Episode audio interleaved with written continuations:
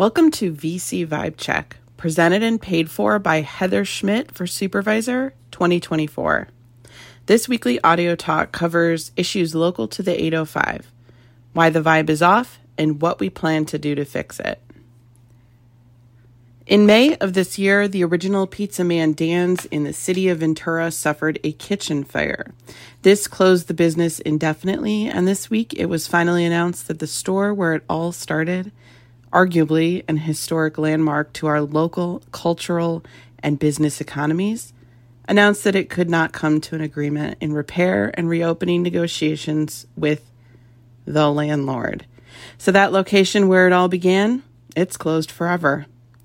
Earlier in the week, another historic restaurant, the Chocolatine, announced that it was given notice to quit by their landlord as well. And this is a common theme in not just the restaurant industry, but in Ventura County's businesses of all kinds. The owners of our commercial properties are known for perpetually spiking rents and terminating leases to an unreasonable level for local businesses that are the bedrock of our community. The real zinger of the whole deal? Most of the landlords are locals themselves.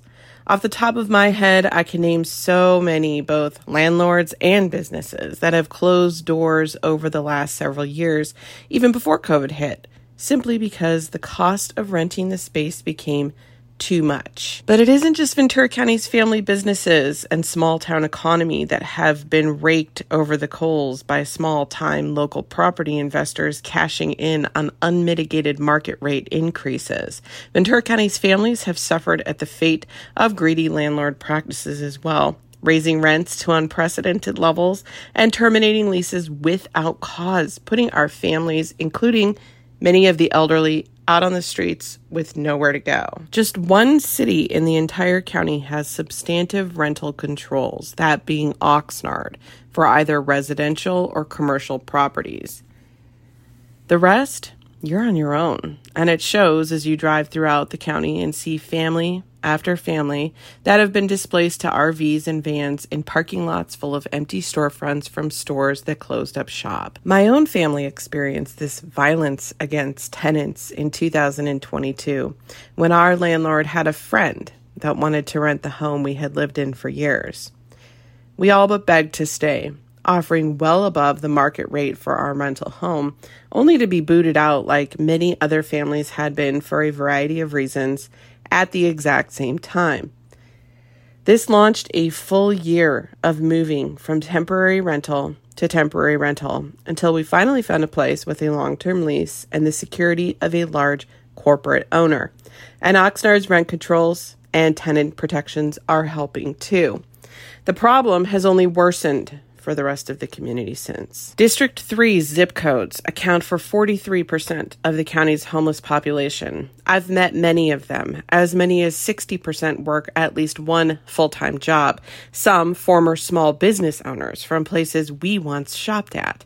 They simply cannot afford what landlords are charging, and yet nothing is fundamentally being done at the county level to gain control over this gushing wound caused by make no mistake about it, an economic class warfare. And why would they? If you look at the FPPC filings for campaign contributions of every election cycle, or even just the one this this election so far, you see line after line of landlords and property investors paying our local politicians thousands of dollars to have an unfettered ability to commit violence against Ventura County's residential and commercial tenant class.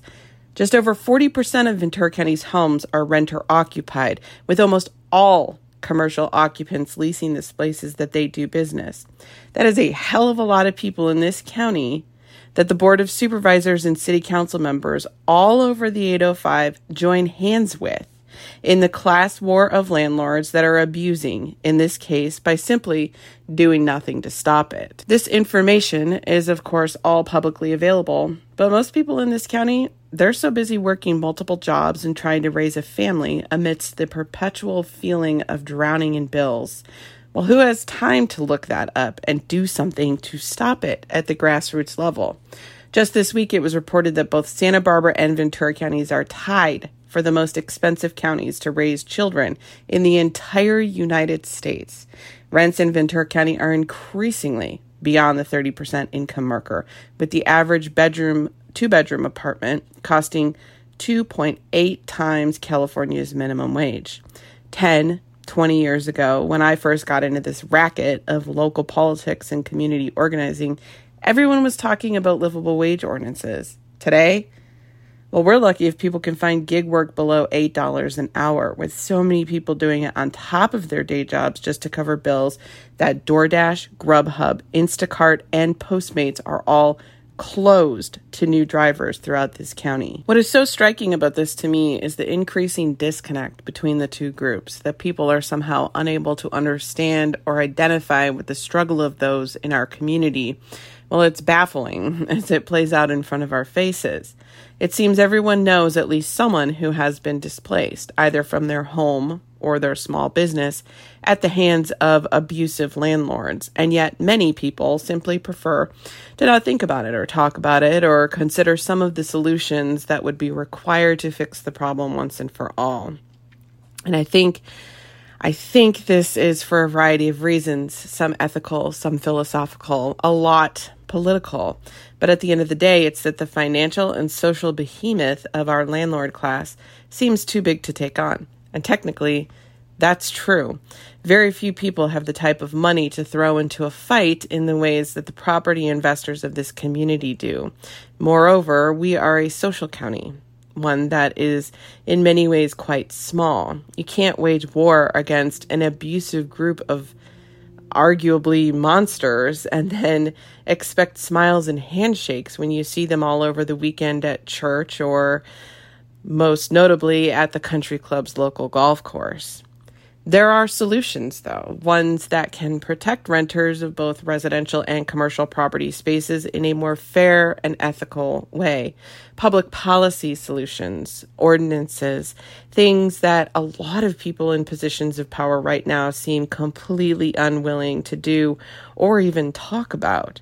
The first is to enact some form of temporary rent controls until a greater ordinance with eviction and termination protections can be passed. An example of this would be a temporary freeze on rental increases. It's temporary though, it has an end date.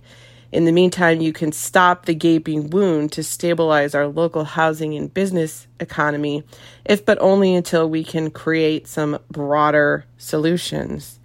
We can also build more housing, more affordable housing. And by affordable, I don't mean just for low income communities, although that is needed. I mean just affordable.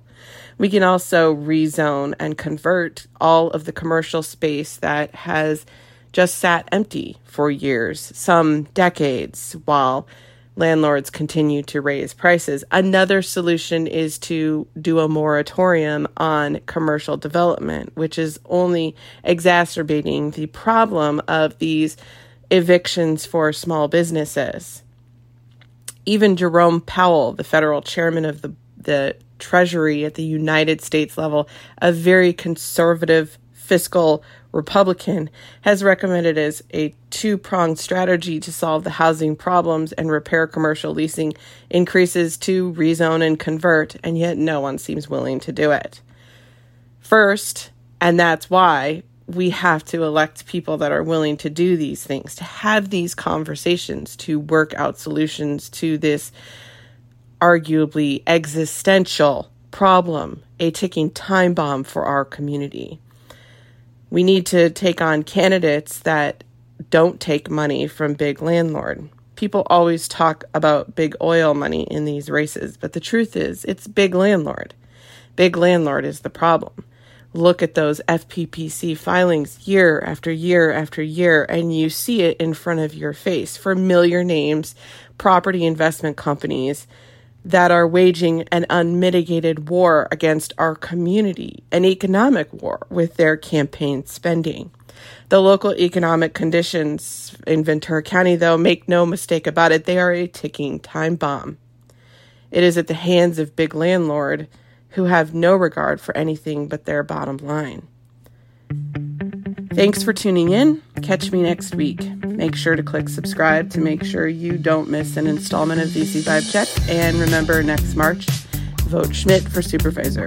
It's time to restore good governance to Ventura County.